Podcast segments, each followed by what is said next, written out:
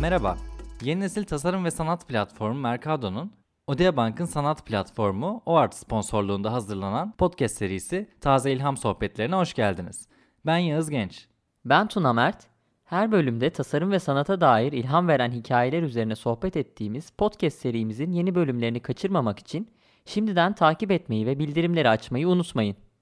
Normalde bugün Google'ın Heatherwick Studio ve Big Architects ortak yapımı Silikon Vadisi'ndeki yeni binası üzerine konuşmayı planlamıştım. Ancak proje ile ilgili araştırma yaparken Heatherwick Studio'nun başka bir projesine denk geldim. Binaç isminde Şangay'da bir AVM projesi. Neden ilgimi çekti diye sorarsanız tasarıma baktığınızda klasik bir AVM yerine bin tane ağacın olduğu dev bir dağ görüyorsunuz. O nedenle de bugün bahsedeceğim konuyu aslında değiştirmek istedim. Google binası çok güncel. Şu an tasarım üzerine bütün web sitelerinde görebilirsiniz eğer merak ederseniz. Belki yine bir başka sohbetimizde de ona değiniriz. Gelelim Heatherwick'in bina ağaç projesine. E, Şangay'ın eteklerinde inşa edilen bir proje bu ve bugünlerde çok sıra rastladığımız tipik bir karma kullanım projesi. Proje ilhamını Babilon'un meşhur asma bahçelerinden alıyor ve ne hikmetse bu antik asma bahçe fikrini AVM'ye uyarlamak istemişler. 9 katlı bu yapı yeşilliklerle kaplı bir dağa benzeyecek şekilde tasarlanmış. Bunu yaparken de ilginç bir yaklaşım benimsenmiş. Yapıyı taşıyan dev sütunların her biri aslında birer ağaca ev sahipliği yapıyor. Yani daha net açıklamak gerekirse yapı içerisinde taşıyıcı olarak gördüğünüz sütunlar yapının çatısında birer saksı işlevi görüyor ve ağaçlar bu sütunların tepesinde yer alıyor, konumlandırılmış durumda. Sizin için bir link hazırlıyoruz biliyorsunuz. Bu linkte yine fotoğraflar yer alıyor. Mutlaka göz atın. Son dönemde yüksek yapıları daha sürdürülebilir yapma adına bu tür ağaçlandırma işlemleri yapılıyor. Bunun örneklerini görüyoruz sıkça. Bu akımın öncüsü de Milano'daki Bosco Verticale. Kimi proje bu teras bahçelerini başarılı bir şekilde uygulayabilirken ya kimisinde çok göstermelik olabiliyor. E, zaten ne kadar çevre dostu bir uygulama olduğu da aslında tartışma konusu mimarlık dünyasında da. Örneğin Bosco Verticale bahçeleriyle her yıl 20 bin kilogram kadar karbonu dönüştürdüğünü iddia ediyor. Ancak bu projenin yapımından e, bugüne kadar zaman içerisindeki süreçte karbon ayak izlerine ilişkin bağımsız bilimsel bir çalışma yapılmamış. E, sadece proje sahipleri hani bu bilgileri vermiş bize. O da sadece o dikey bahçenin e, tuttuğu karbon ama ne kadar karbon üretmişler buna dair bir veri yok elimizde. Bina Ağacın proje ekibi Şangay gibi hava kirliliğinin üst düzey olduğu kentlerde teras bahçelerin önemli olduğunu belirtmiş. Tasarım fikri olarak kesinlikle yenilikçi ve ilgi çekici ancak tasarımdaki bin ağacın hava kirliliği konusunda ne kadar olumlu rolü olabilir ya biraz şüpheliyim burada. Bir yandan da bu beton dağını aklama çabası olabilir mi? E, aklıma gelen ilk soru işareti bu oldu. Üstelik bu yapı çatısında bu kadar toprak yükünü taşımak için ekstra strüktürel elemanlara ihtiyaç duyuyor ve bunlar da günün sonunda ekstra karbon demek. Bunlara ek olarak da bu ağaçlar büyüyecek ve tasarımda orada bir ormana dönüşmesi bekleniyor. E, bu durumda o çatıda da yeni bir ekosistem oluşacak. E, bunun getireceği tehlikeler hakkında da e, ciddi tartışmalar var şu an. Proje oldukça ilginç. Çokça da tartışılmış ve tartışılmaya devam ediyor. Ama günün sonunda bu yapı ağaçsız da yapılabilir diyen bir grup da var. Bu noktada da senin fikrini merak ediyorum. Yani bu projeyle ilgili açıkçası çok ılımlı konuşamayacağım. Bana aşırı göstermelik bir yeşil kullanımı, bir doğa hassasiyeti geldi. Bu projenin baştan aşağı konseptinin ortaya çıkışı. Yani bin ağaç demek bile hani sayısal bir değerle göz boyamaya çalışmak demek oluyor bence.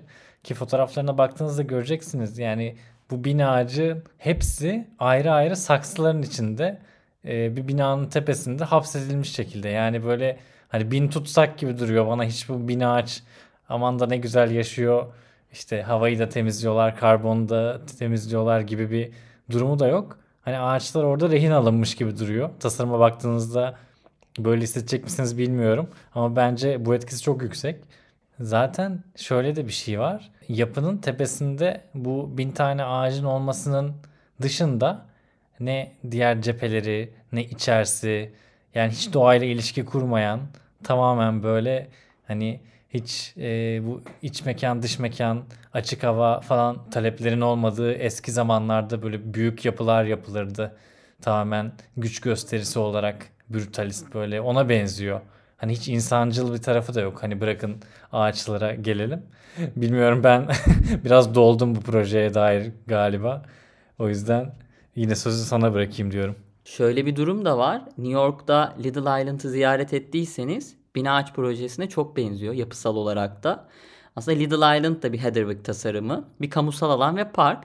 E, farkı suyun üzerine yapılan bir yapı bu. Suyun üzerinde tasarımı gerçekleştirilmiş ve e, biraz tabi burada bitki yerleşim biçimi daha farklı. Yani o taşıyıcı elemanların üzeri bir topografya oluşturuluyor ve o topografya üzerine bitkiler yerleştiriyor. Ama bizim bu bina ağaç projesinde her biri birer saksı görevinde. Yine bu projede oldukça tartışılmıştı yapıldığı günden bu yana New York'ta. Ee, hem genel işlevi hem de bitki yerleşim biçimi birbirinden e, çok farklı. Ama genel olarak ya Heatherwick'in e, projeleri böyle bir tartışma yaratıyor. Ama sana tekrar şu soruyu sormak istiyorum. Bu yapı ağaçsız yapılsaydı orası tamamen dev bir beton dağı olacaktı. Evet ağaç orada bir aklama görevi de görüyor olabilir. Mış gibi de yapıyor olabilir. Ama sence yine de bir şekilde konsepte eklenmiş olması ve ağacın eklenmesi olumlu değil mi mimaride? Yani ağaç eklensin tabii ki ama bu proje için yani tepesine bin tane ağaç değil isterseniz bir milyon tane ağaç koyun. Projenin geneli bence o kadar dediğim gibi hem insana hem doğaya kucak açmayan bir hali var ki önüne bir sıra ağaç çizersiniz aynı projenin hiç tepesine bu kadar ağaç koymadan ama hakikaten içerideki işte farklı şeylere dikkat edersiniz. Enerji kullanımına dikkat edersiniz, diğer malzeme seçimlerine dikkat edersiniz, insanın içerideki deneyimine dikkat edersiniz çok daha bence e, insan ve doğa dostu bir proje olur. Şu an ben açıkçası bu projeyi çok samimiyetsiz buldum. Aklıma da Le Corbusier'in yaptığı ünite habitasyon e, binası geldi. Ya binaya baktığınızda hani kocaman bir beton blok. O konuda hani işte bir ağaçla süsleme veya bir işte yeşille kapatma gibi bir kaygısı yok.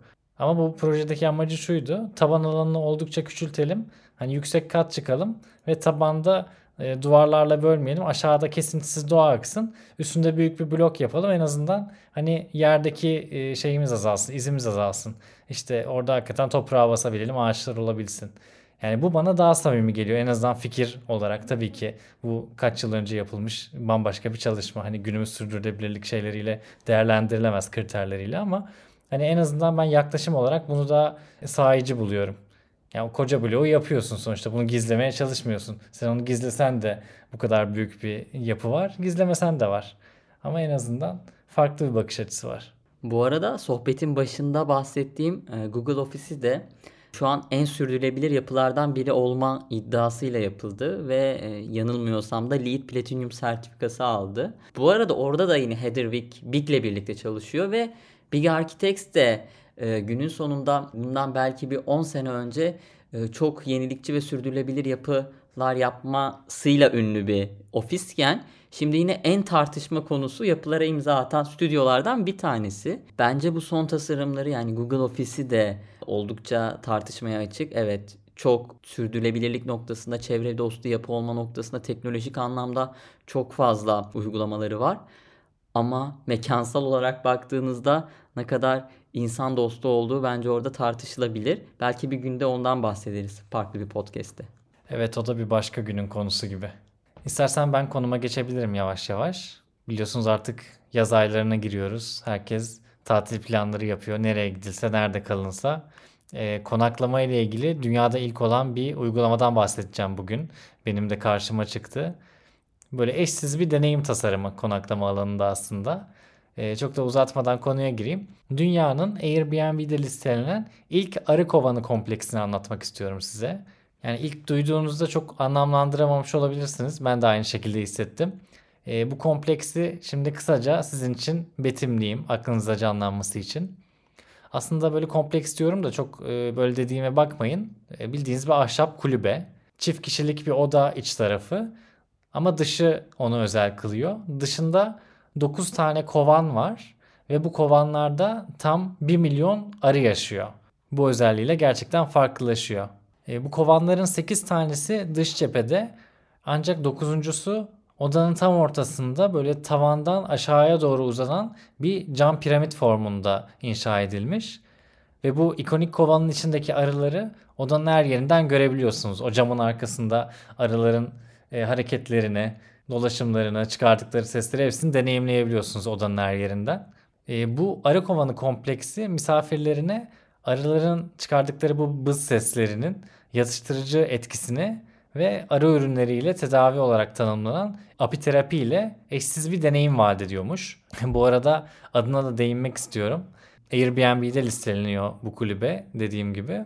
İngilizce'de arı anlamına gelen bee kelimesiyle bir kelime oyunu yapılmış ve adı Airbnb olarak seçilmiş. E, bu fikrin tabii ki bir ortaya çıkış amacı var. Bu da tahmin edersiniz ki arıların dünyadaki ekolojik denge için önemini vurgulamak. E, ekolojik hassasiyete sahip olan bu kulübe 25 yerli gönüllünün emeğiyle ve bölgedeki ahşaplar kullanılarak inşa edilmiş ve kitlesel bir fonlama ile hayata geçirilmiş. Burada slow turizm akımına uygun bir şekilde aslında hem bir e, insanlara deneyim yaşatmak hem de farkındalık sağlanmak istenmiş. E, ilgilenenler için bu arada bu İtalya'nın güneyindeki bu ilginç kulübenin Airbnb ilanını da buldum. E, onu da linkimizde bulabilirsiniz. İsterseniz rezervasyonu da yaptırabilirsiniz. Deneyimleyen birilerinden dinlemeyi biz de çok isteriz. Giderseniz haber verin. Ne dersin Tuna sen böyle bir şey deneyimlemek ister miydin? Tercih eder miydin? Biliyorsun ki yani e, normalde de arılardan çekinen bir insan olarak 1 milyon arının olduğu bir odaya girer miydim? Ee, ki onlarla fiziksel temasım olmamasını bilmeme rağmen çok zor. Ama son dönemde yani arıların ve arı ürünlerinin ve tabii arı sesinin de wellness'ta kullanıldığını örneklerini görüyoruz, duyuyoruz. Bunu bir de konaklamayla birleştirmişler. Oldukça güzel olmuş. Özellikle de ismine bayıldım. Odaya Bank'ın sanat platformu OART sponsorluğunda hazırladığımız Mercado Taze İlham Sohbetleri podcast serimizin sonuna geldik. Haftaya ilham veren yeni projelerde görüşmek üzere. Kendinize iyi bakın.